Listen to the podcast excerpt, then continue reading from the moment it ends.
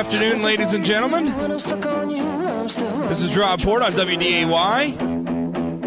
Good afternoon, Atil. Good afternoon. Did you guys get as much snow up there as we did down here? I'm guessing not. We got zero snow. Oh, that's disappointing. I like the snow. It's beautiful out. Uh, you know, I'm, I'm ready for it. it. It feels weird for it to be in, you know, near the 70s in November.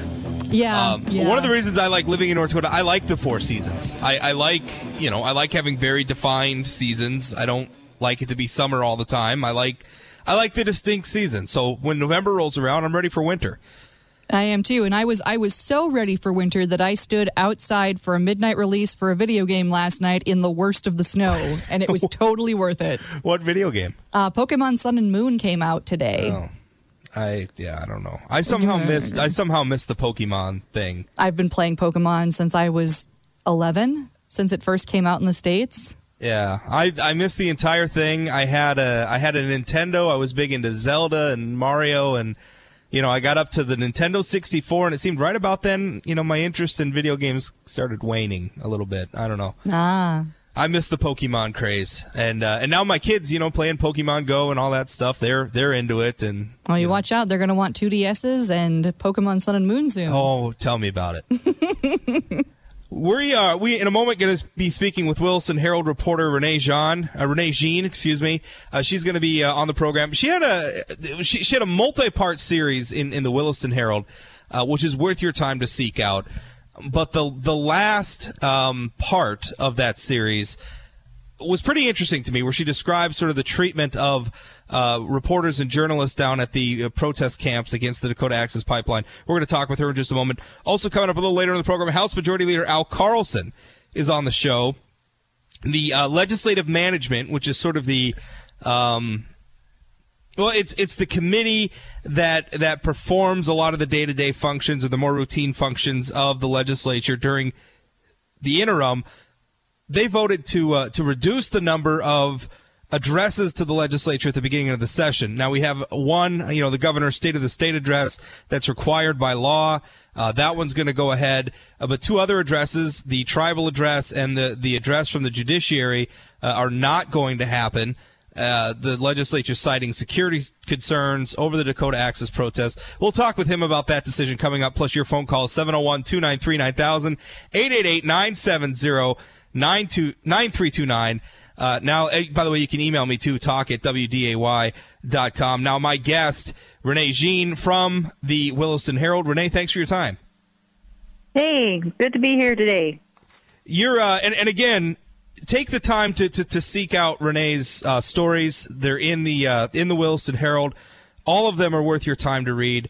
Uh, but the last part of it I, I thought was interesting. I'm gonna, I'm going to read a quote. This is Renee writing about her experiences as a journalist down at the protest camp. She says, I quote, We were not to take photographs where people were recognizable without asking first, nor were we to take pictures of people wearing Native American regalia or engaging in private prayer or ceremonies without explicit permission.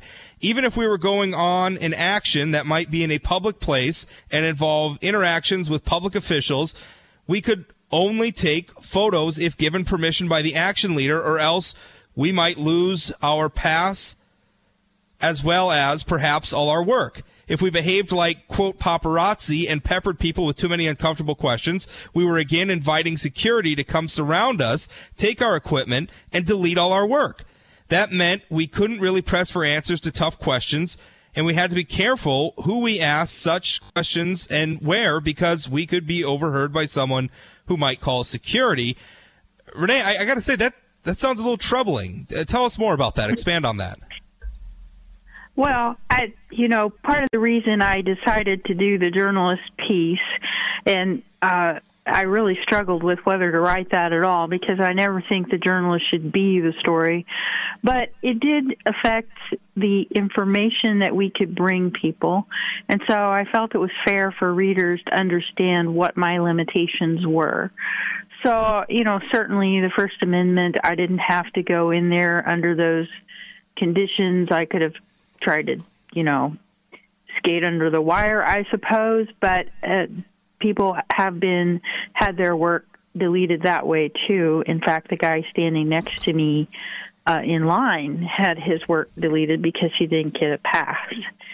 And so I felt a big reason why I went ahead and went through that was I wanted to make sure that I was reflecting the tribal perspective in the series. That's been pretty that's been just as difficult to get as the pipeline safety aspects were. Um, uh, Chairman Archambault is a very busy person right now. He has lots of larger media surrounding him. Uh, he didn't have time for the Williston Herald. So I I really dove into the camp to try and get that tribal perspective from sure. someone and was successful in doing that, but I did feel like I had to be careful how yeah. I went about it. Let me uh, when when you say d- delete work or you, you, make reference to that a couple of times in the article where you might you know have your work deleted or might have it d- destroyed. I mean, mm-hmm. what does that mean? I mean, would they come over and like take your camera and delete pictures? Would they tear up your notes? I mean, what what does that mean? Well, it didn't happen to me, so I'm I'm telling you this as it was told to me by the gentleman who was standing to my right, waiting in line to be processed. Apparently, that had happened to him. He went into the camp without getting his uh, press pass, and he just started working uh, which I totally understand. You know, it's pretty tempting to do that. You just drive up, they don't really ask you any questions. If you don't immediately identify yourself as the media, they don't necessarily tell you that you have to go through this process. Well, so evidently, as he was interviewing someone, um, security came and surrounded him, not just one person, but a whole group, and took his camera and deleted his all of his pictures and told him that he would have to go to Media Hill or be asked to leave the camp. And since it's a private, you know, it's kind of a private property issue, I guess, because they're managing the camp. It's their camp, so. why, why, didn't why why haven't we heard and, and by the way if you want to join the program 701-293-9000 888-970-9329 you know we heard a lot about the the issue with with um and, and Amy Dalrymple for Forum News Service has done a story about this, and certainly the the situation with Amy Goodman, who is a, a journalist who works for an organization called Democracy Now, who was had uh, charges pressed against her for, for trespassing, and and I, I think later they were changed to uh, engaging in a riot, and the judge threw those out, and it, it caused a lot of criticism of the state of North Dakota and law enforcement over the First Amendment issue and, and whether or not they were cracking down on reporters. So why hasn't this treatment at at at the protest camps gotten more coverage. And I and I say that as I think it's perfectly valid to be critical or to have a discussion about the way law enforcement or or the state of North Dakota is is is handling or treating journalists. I think that's all 100% in bounds. But I was surprised because your report about the treatment of, of journalists is really the only one I've read about this. If this is going on, why haven't we heard more about it? Well, you know, I think ordinarily the journalist isn't the story. I mean, we're taught not to insert ourselves in the news. So if I'm writing about the tribal perspective, there's really no space in there to address that. But since I did a series on all the perspectives, I got to the end of it and I felt like, you know, I might have a few things for people to consider about it. So I did go ahead and write my perspective. But since it it, it lent its the treatment that I gave it lent itself to that. I think. And I don't. I don't think your ordinary news story really does. Well, I've got a few more questions for you. Can you hold through the break? Mm-hmm. I'm talking with Renee sure. Jean. She is a reporter for the Williston Herald. Again, excellent series about the Dakota Access protests in the Williston Herald. Please check that out uh, at their website. It's available online. Uh, if you want to join the program, 701 293 9000, 888 970 9329 is the toll free number. Email talk at WDAY.com. We'll be right back. Don't go away.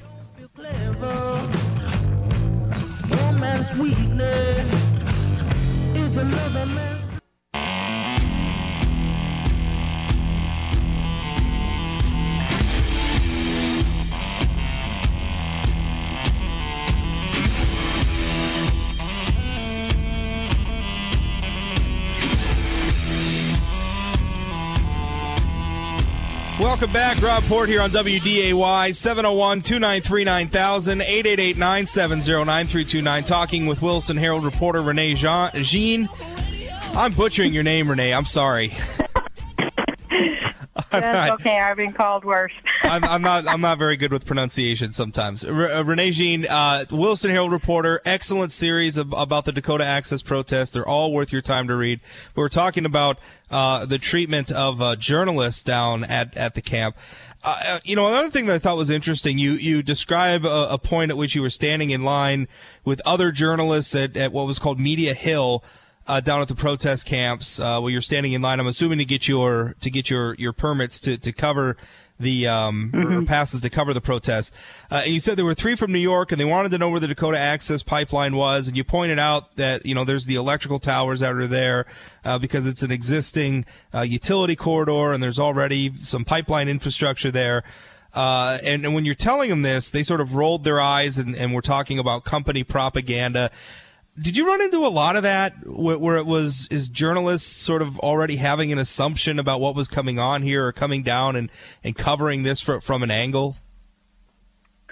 You know, I can't I can't say that I did while I was at the camp because really the only time I interacted with journalists at the camp was while standing in line.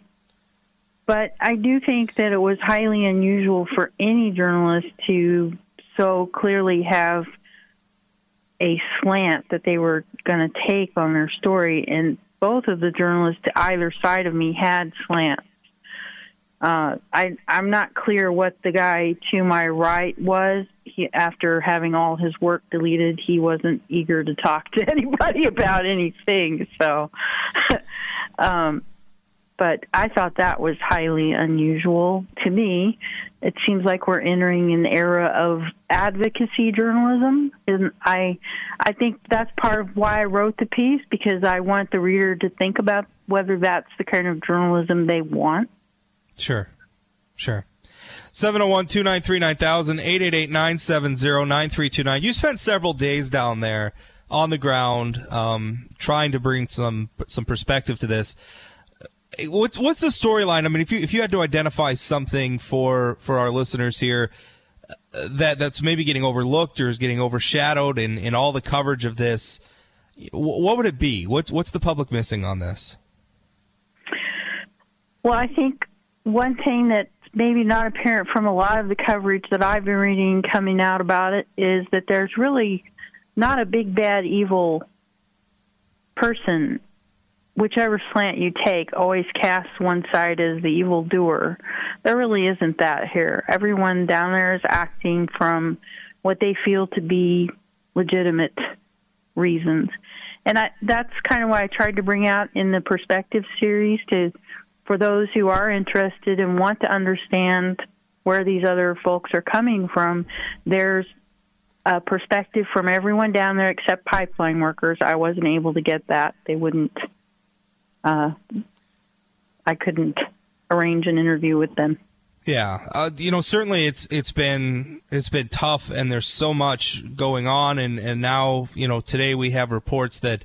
Um, you know, the people are, are tracking down the identities of, of law enforcement agencies, and I guess Morton County is alleging that uh, those law enforcement people are being harassed or whatever. I mean, there's a lot of concerns, and certainly we've seen uh, some stuff I, I fr- during the protest that I think a lot of people would find objectionable. Uh, you know, whatever the the motivation or whatever the cause.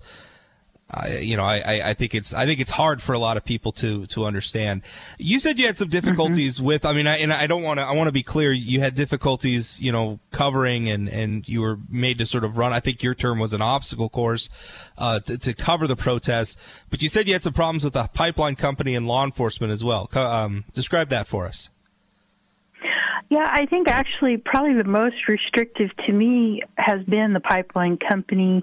Even before the protests began, I had been trying to tell the story about the pipeline safety parameters because I had overheard in passing that it's going to be the safest in the state. So I heard that and I thought, well, that could be a, a good story, you know. Sure. Um, but I really didn't get anywhere with that. I was directed to a website. It's pretty, it's not that it's a bad website, but it just you can't press a website for questions. You can't ask it questions about things you don't yeah. understand. It's just not complete enough to do that kind of a story. Uh, ultimately, it took three different entities to bring that story about. The pipeline union helped me, uh, Enbridge helped me, and uh, Public Service Commissioner Chairman Julie Fedorchak. Uh, those three, I really owe them uh, for that story. Wouldn't have come about without their help. Well, Renee, The- thank you. I, I, I'm sorry. Go ahead. Okay. The police uh, restrictions, you know, you couldn't go down there and watch a protest as a neutral party because the police wouldn't let you through their checkpoint. You had to go through the protesters' checkpoint. So if you want to go on an action, you had to take protester training and go on a bus with them. So, you know, basically you look like a protester Yeah. out there to law enforcement because you get off the bus with them. Yeah. Well, that's that's you know, I and, and that's that's I think that's that sounds to me like a valid criticism of, of law enforcement. I wish we had more time to get into that, uh, but certainly appreciate it. And again, uh, Renee's work Yep. at Will at the Williston Herald. Be sure to check that out. Renee, thank you for your time. Thank you for having me. More to come straight ahead. House Majority Leader Al Carlson on the program. Your call in number 701 293 9000 888 970 9329. We'll be right back. Don't go away.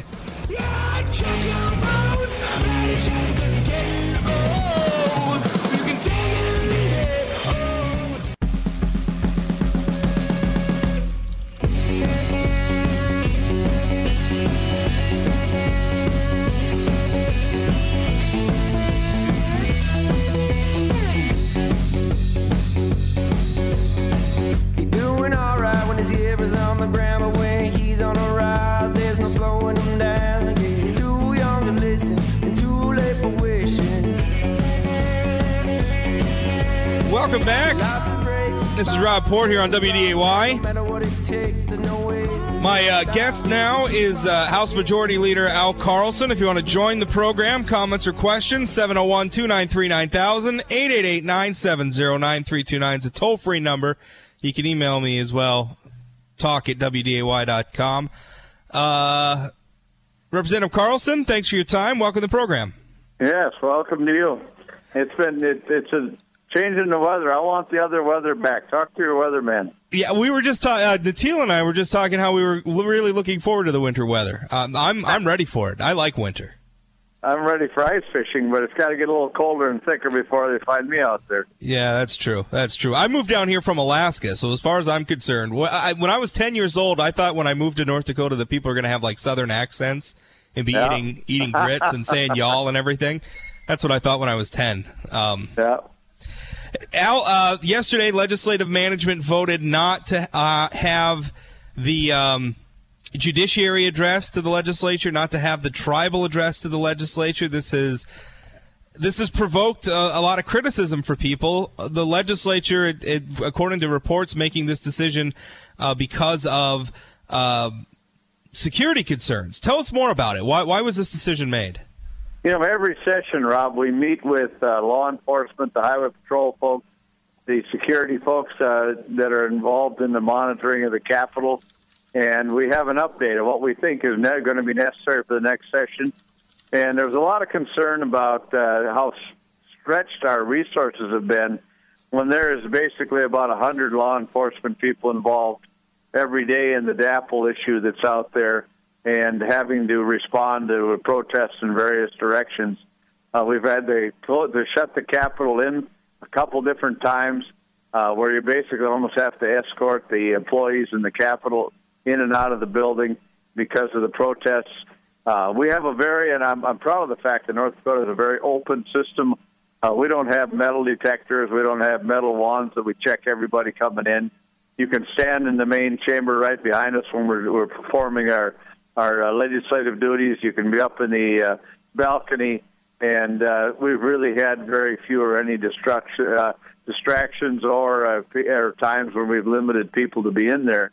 But there's a lot of concern on law enforcement. As long as they have over 100 people a day, uh, various law enforcement agencies following this issue and trying to keep it under control, that their resources are stretched so far, we're concerned about the security at the Capitol.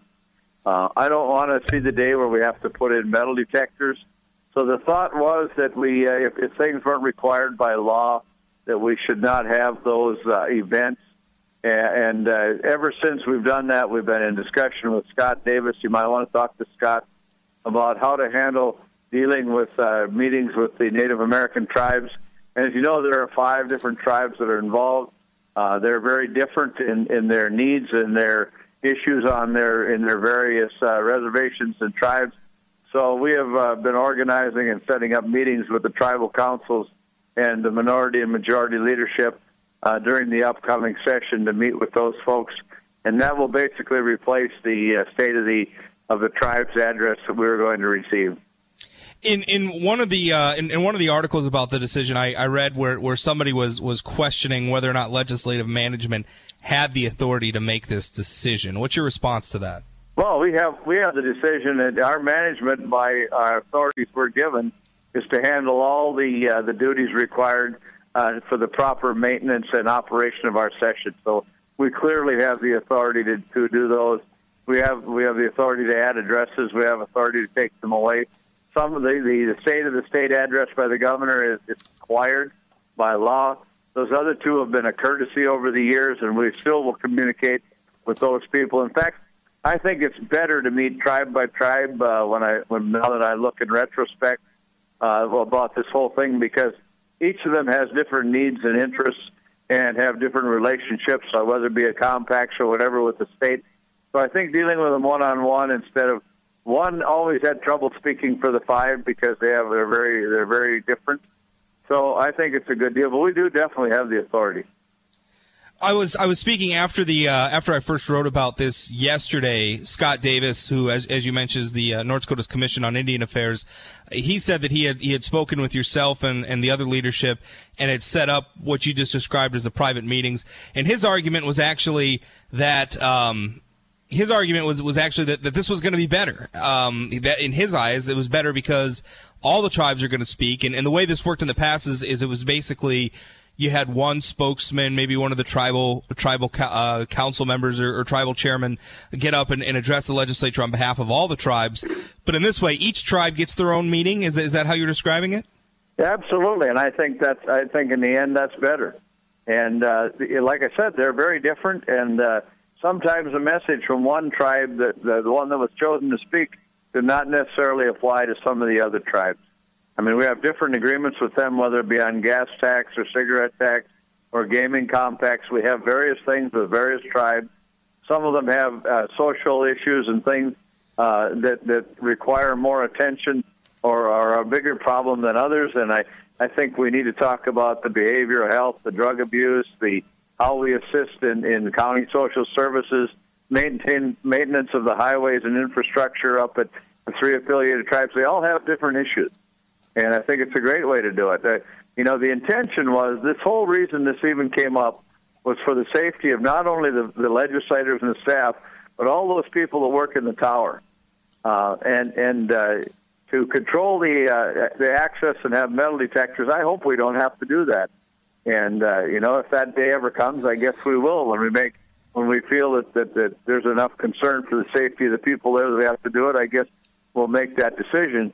But our law enforcement, after meeting with the Highway Patrol and those folks, we were definitely convinced that we had to be on alert. And they said uh, they were they convinced that, that we needed to be on high alert during our session. So uh, we take their recommendation seriously, and we acted, I think, appropriately. Why, why the judiciary address in addition to the tribal address? Well, they're both scheduled the same afternoon, and they'd be coming uh, basically as groups at the same time for both of them. So we're gonna we're gonna take both of those addresses. Again, we have constant contact with the judiciary. That was a 20 or 25 uh, minute speech and coffee in the hallway afterwards.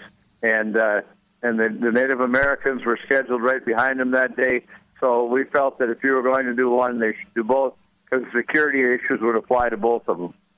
Do you uh, obviously you know these addresses are no more, and, and in co- conjunction with law enforcement, you feel like like maybe an opportunity for disruption there has been eliminated. But as you say, you know when I've been down to the legislative, and, and I I think it's a wonderful thing how open our legislature is that you can basically just walk in. We have, by the way, we have the most open chamber in the country. Absolutely, and it's wonderful, and I don't want it to change. Um, but what's I mean, what's what's to stop? I mean, what's what's the distinction between these addresses and just the legislature meeting in floor session for just regular business. I mean, if, if nothing else is going to change, How is the legislature protecting itself from, from possible from dis- disruption from protesters who have, have proven a willingness to uh, try to push their way into the Capitol, try to push their way in other places and, and be disruptive? What what steps the legislature taken on just a normal day of business?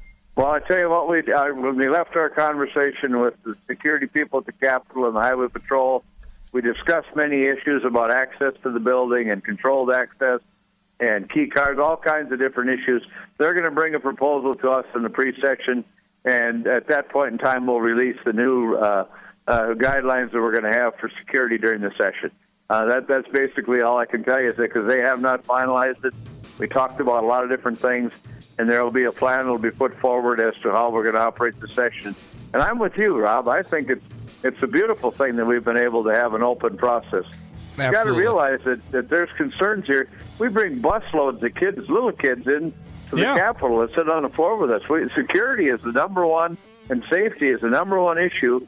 And if I'm riding, if I'm working in the tower, wondering if I can get back out to my car or not uh, outside after work, that's not a good situation. No, it's not. and, And, and I, I hope protect those folks. I, I hope the protesters don't spoil it for everybody. Representative Carlson, thanks for your time. Absolutely. House Majority Leader Al Carlson.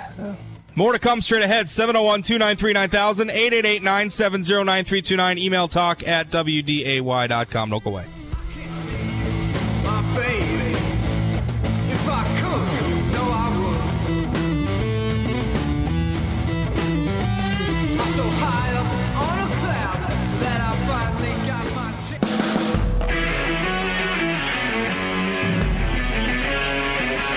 Rob Report. Just a few minutes left. Hey, coming up uh, next week, State Representative Rick Becker is going to be on the program. He had a he had a video on Facebook went kind of viral, uh, being critical, asking for some leadership from the state of North Dakota over the Dakota Access protests. We'll talk to him. Uh, about what he meant about that. Uh, also, I'm going to be staying uh, staying on uh, for the first part of the Jay Thomas show. It stands uh, sounds like so. Uh, stay tuned for that as well. Uh, you know, one of the things I, I am I am just deeply concerned uh, about the legislature um, becoming less accessible to the people of North Dakota. As you just heard uh, Representative Carlson say, and I, I think it's something, you know, just about anybody familiar with the workings of the legislature would agree with. We have a very, very open process, a very open legislature. Um, anybody can walk in the chamber. It's very easy. You don't, you don't have to get searched. I mean, basically the way it is, you walk into the Capitol, you tip your hat to the, um, highway patrolman sitting at the desk and you walk into the chamber. As long as you don't touch the polished brass railing in there and get your fingerprints on it, you're not going to get in trouble. The committee hearings are wide open. If you want to testify on a bill, you can. Every bill gets a hearing. Every bill is available for testimony. Um, it's a beautiful process, and I'm afraid that, that the reactions of these protesters are going to ruin that for us. It's going to be another side effect for this. It's it's frustrating and, and troubling. Anyway, that's it. Remember, you can catch me here Monday through Friday, 1 to 2 p.m., 24 hours a day, 7 days a week at sayanythingblog.com. Thanks for listening. We'll talk again.